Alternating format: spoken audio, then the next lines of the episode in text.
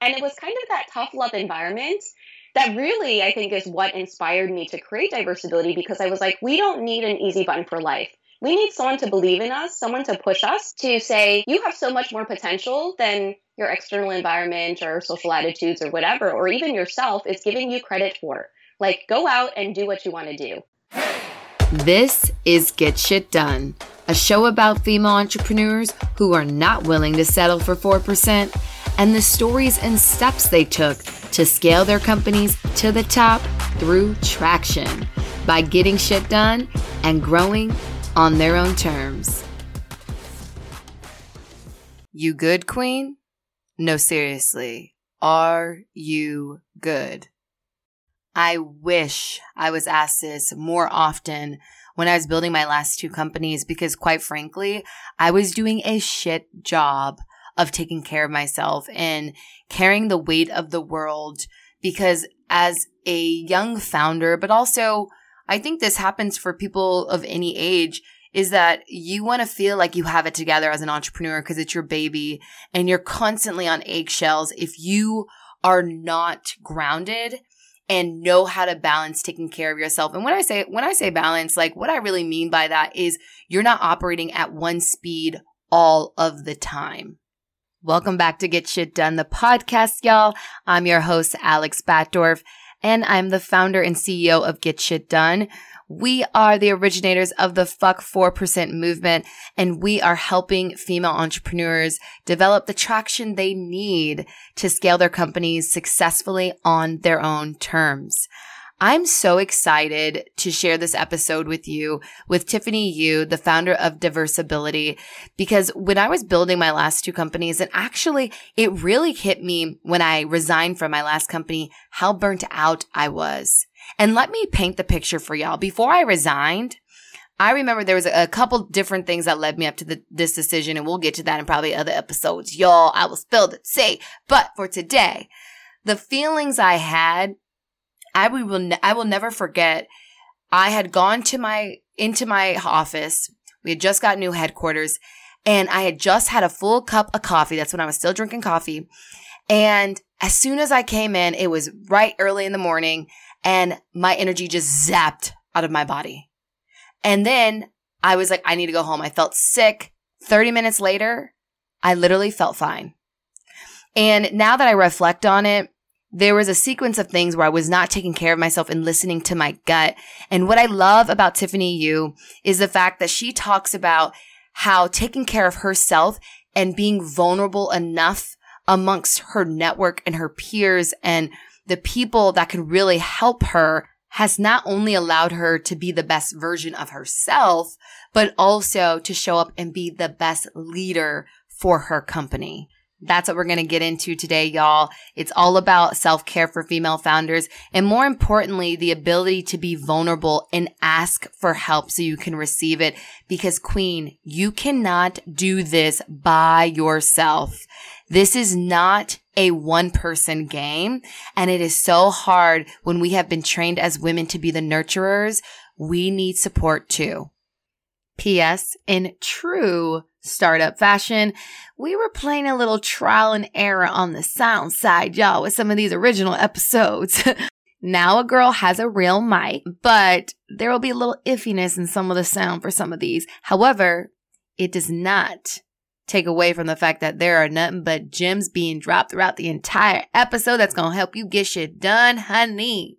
So, without further ado, the founder and CEO of Diversability, an award winning social enterprise to rebrand disability through the power of community, and a queen named one of the 100 most influential Asian Americans to watch, who's also been featured in Marie Claire, The Guardian, Forbes, Harvard Law, TEDx, World Economic Forum. I can go on, but we'll be here forever. Miss Tiffany Yu. Tiffany, welcome to Get Shit Done. Thank you for having me. What what is Diversability and why did you start it? Sure. So Diversability is an award-winning social enterprise to rebrand disability through the power of community. So what that means is we're looking to take a really isolating experience, having a disability, that lived experience, and root it in community, rooted in a sense of belonging, helping to build social capital within the community. And ultimately, what we're trying to do is we're trying to move away from pity, victim, shame narratives that often plague our community to ones that are more empowering, rooted in pride and identity. I started it, I came up with uh, I don't know if it's 0.0 or 1.0 version of it about in 2009, uh, so almost 10 years ago, because I uh, I had noticed that there is something in the diversity and inclusion space called the big eight aspects of social identity. These range from gender, nationality, socioeconomic status, disability ability, uh, sexual orientation, etc. And it was the first time I had ever seen a disability included as part of this big eight pie. And it was the first time I was like, oh, I acquired a disability as a result of a car accident when I was younger, but I had always thought of it as a diagnosis. I go to the doctor, I get treated, I want to get cured, I want to be more normal. Mm-hmm. But in the framework of this pie, it was like, oh, this is part of who you are. It's part of every single lived experience that you have, whether it's being a woman, etc. So I have a I have what's called a brachial plexus injury, which is a really complicated name for uh, the series of nerves in the back of my neck that send signals from my brain to my arm. So I have a little bit of a funny hand as a result uh, as a result of the car accident. Got it. How do you feel that has your disability allowed you to be more vulnerable? Do you feel like it's helped you in becoming more vulnerable? I mean, obviously you started this platform and you have empathy towards, you know, people who have disabilities, but also that point of being vulnerable and how I, I think it's super important. Do you feel like it has helped you in becoming vulnerable? Yeah, I mean, I think for me, so in the first, in pretty much the, the first decade after the car accident, so the car accident happened in 97. I was nine years old at the time, very young, you know, wasn't really in touch with what was going on. And it, it was a trauma that I, of course, don't think that any child should have to go through. Uh, but in that first decade, when anyone asked me about my arm or I would notice the stairs, I would get really uncomfortable. I would get really awkward. And I'd actually get really emotional, which is a form of being vulnerable. But I would send the signal to someone that that you shouldn't ask someone about their difference. And of course, it's different for every person. And so what I realized was I was going around carrying the weight of this car accident, pitying myself, feeling victimized by my own story for a really long time. And I think when the change happened was like, I don't, was when I realized like, I don't want to go around carrying around this energy of feeling sad, feeling like a victim all the time. But what I can do is if I tell people more about how I live and what my experiences are, then we can start to have a conversation. And then even though the disability may be the first introduction to me, my funny arm, then you want to get to know more parts of me, like what do I like to do for fun, or here are my other interests outside of work, or why don't you become friends with me and let's go grab a meal together. And so, really, for me, I think the vulnerability began with okay, this is the part of my body that I feel the most uncomfortable with, but it is the first introduction to myself for most people. If I can get people to cross that barrier, then we can actually have much more meaningful conversations after that. I found this. I one I love Brene Brown, and I'm sure you've listened to a lot of her stuff. Um, but she had mentioned this quote I came across that vulnerability here does not mean being weak or submissive. To the contrary, it implies the courage to be yourself. It means replacing professional distance and cool with uncertainty, risk, and emotional exposure. So that was in the context of leadership, and I find it interesting as founders um, how important it is for us to be vulnerable. As leaders, how important it is for us to be vulnerable. So, how do you feel as a founder yourself, as a leader? You have employees. How are you practicing being vulnerable? Hmm, that is a great question. So I love that you mentioned Brene Brown because I remember when we when we spoke a couple of months ago, you were like, okay, why don't you come up with a list of some some takeaways from this conversation? And for me, the turning point was actually really reading Daring Greatly by Brene Brown, which I think was her first of, you know, a couple of best-selling books. And after reading that book, it taught me, you know, what happens if I decide to lead my life with vulnerability. And so I think in the context of of my company, you know, everyone or the majority of people that we employ are disabled. And I think what's really interesting about having a disability is, you know, you kind of go do your work stuff, but then you have an, an additional layer of life stuff that that we need to deal with, as we all do. Um, and I think by being open, I mean, there are a couple days where I will tell people on my team or even our community, like, hey, I'm taking a self care day. You know, you may not hear from me. Um, or I remember I'll often tell people, you know, hey, you know, not feeling so great today, gonna take some some time away. And what's really interesting is the response is, oh, you know, you got to do what you got to do, take care of yourself first, totally fine. And so what's been interesting is I find that we are always so nervous to tell people, you know, wherever we are in our lives, but the response has always been super receptive.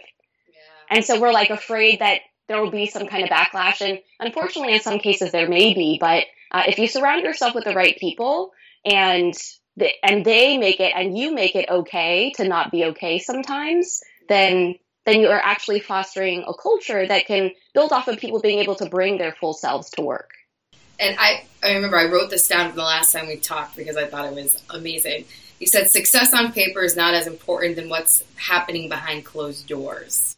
Mm. We talk about when we felt and when we got up, but we don't talk about how we got up. And so that what you said really resonated with me because it's just like we don't talk about what's happening behind closed doors. And honestly, the warrior stories to me are far more insightful than the wins. So, mm-hmm. how are you man- managing to balance that? You know, being able to really celebrate our wins, but also being able to speak up and say, hey guys, I'm struggling right now. And not only just getting help for yourself, but perhaps helping someone else in return. Yeah. So, a, a, couple of responses to that. Number one is there's there's a saying or a quote that I really like that says, "Not overcoming, becoming." And I think oftentimes, especially in the disability space as well. We, we look at these, like you said, warrior stories. We're always talking about overcoming adversity, overcoming hardships, overcoming disability. But you don't really overcome any of those things, right? They're all part of your narrative of, of who you are. Uh, and and there's another, there's a woman uh, who gave a TED talk, Aimee Mullins, about embracing adversity and not overcoming it. Um, and I can I can send you the link afterward. Yes, but I think but I think for me, you know, so much of the creation of Diversability has been me on my own personal journey of discovering my own story. And one of the things I often post about is, you know, you kind of hear the story of this nine year old girl who went through a really traumatic accident, but I'm still trying to figure things out and I still get triggered by things that happened over 20 years ago. And so I love I love perpetuating this message, at least through what I'm posting on social media and what I'm hoping to share throughout our community, that we're all a work in progress.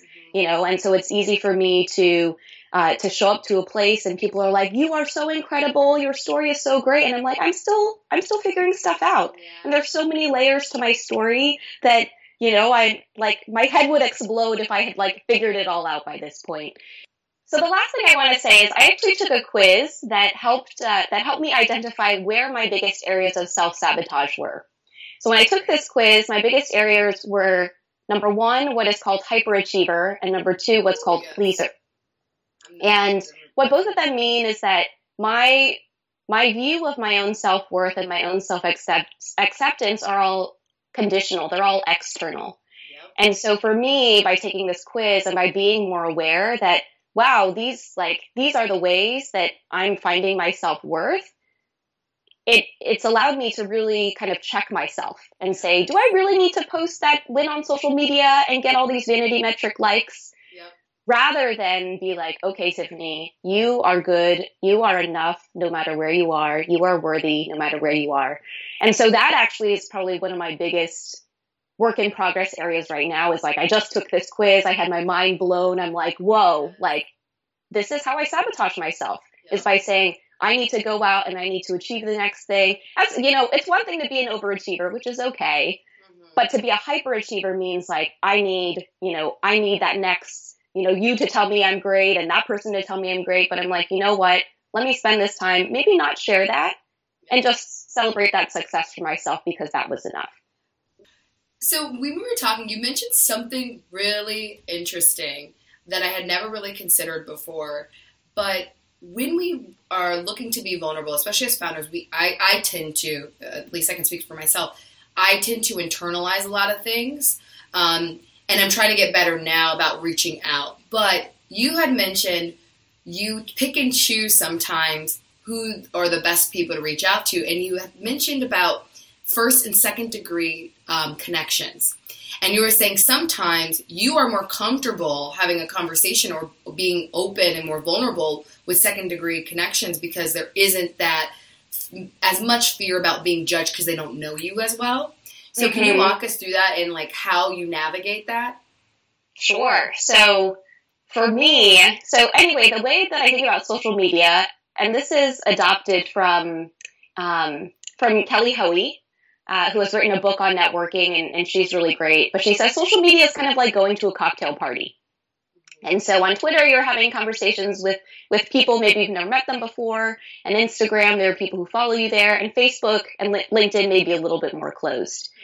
I'm part of a Facebook group and a really great community called Dreamers and Doers. Yes. And and I know you just joined, which yes, I'm super excited. Um, and anyway, it's a it's a community that is also built off of empathy and vulnerability among these really incredible trailblazing women. And um, I, I think the best way to do this is probably through a story. So about two and a half years ago, I quit my job in New York. I had won a scholarship to learn how to code in Amsterdam.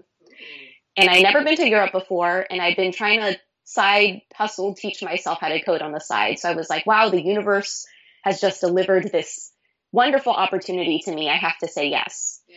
And when I first got to Amsterdam, I actually had a really hard time. And while everyone in my first degree network was like, Tiffany, I'm super excited for you. You must love Amsterdam. There are so many great things to do there. I hope you got a bike and are exploring all the cute little canals and everything. I was having a really hard time and it was hard to go back to kind of those first degree friends and be like, well, no, I actually ah. feel really lonely. The boot camp is hard. I mean, there's a reason why you call it a boot camp, but everyone makes these coding boot camps look no, I don't think anyone really shares how hard it is when you're in it, maybe afterward when you get a job. Um, and so I actually went to Dreamers and Doers and I said, hey guys, I just quit my job in New York. I've moved my whole life out here to Amsterdam. I'm having a really hard time. And then there were three people, a couple people in the group who were like, hey, if you ever make it out to Munich, like you can stay with me. Or like, hey, I, I lived in Amsterdam for a couple years. Here are a couple of my friends that I want to put you in touch with a couple of the members of Dreamers and Doers hopped onto Skype calls with me just to see how I was.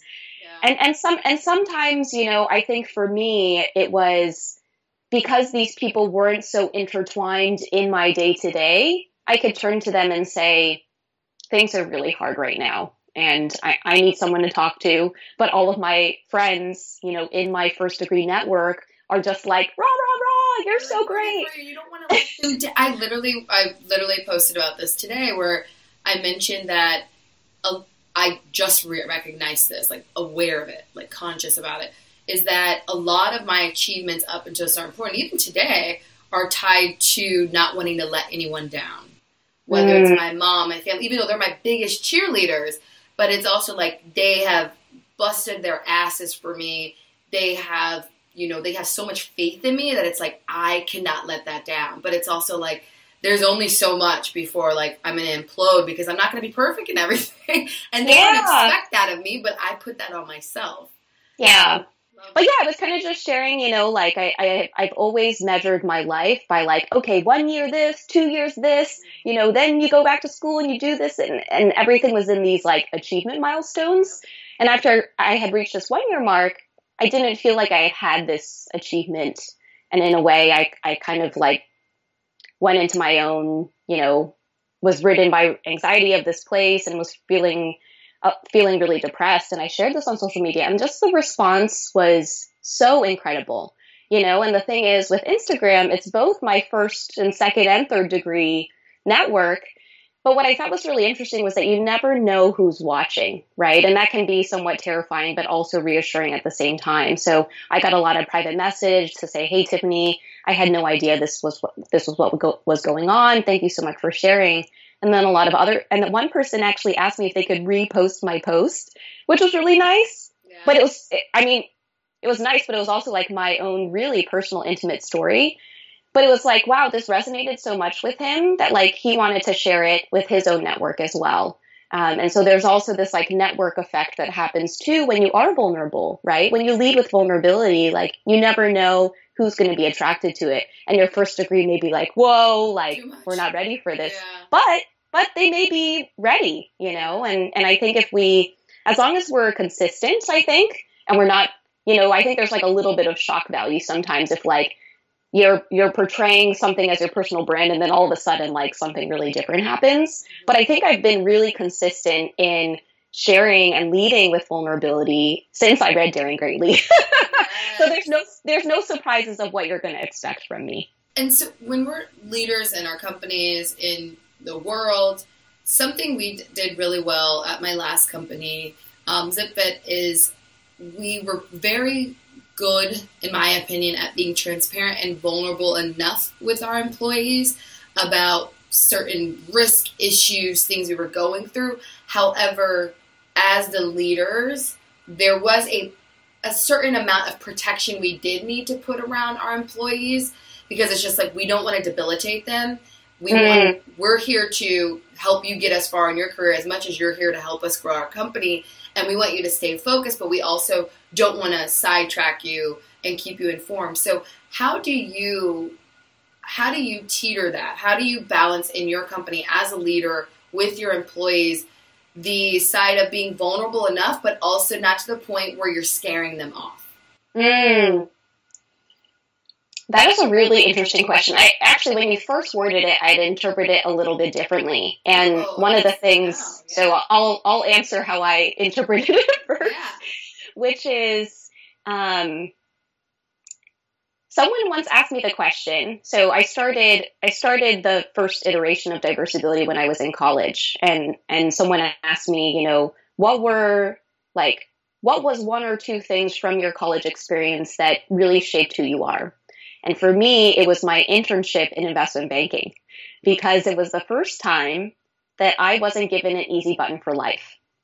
And what I realized was that everyone around me, because of how funny my hand looked, or because I had this, you know, traumatic story, um, or because I was disabled and, and maybe a lot of other things, were really like fragile tiptoeing around me, kind of giving, and, and I use this term, giving me an easy button for life. Oh, no, you don't have to do that. You can just sit on the side. You don't need to push yourself. Don't overexert yourself. And I was at working at the investment bank.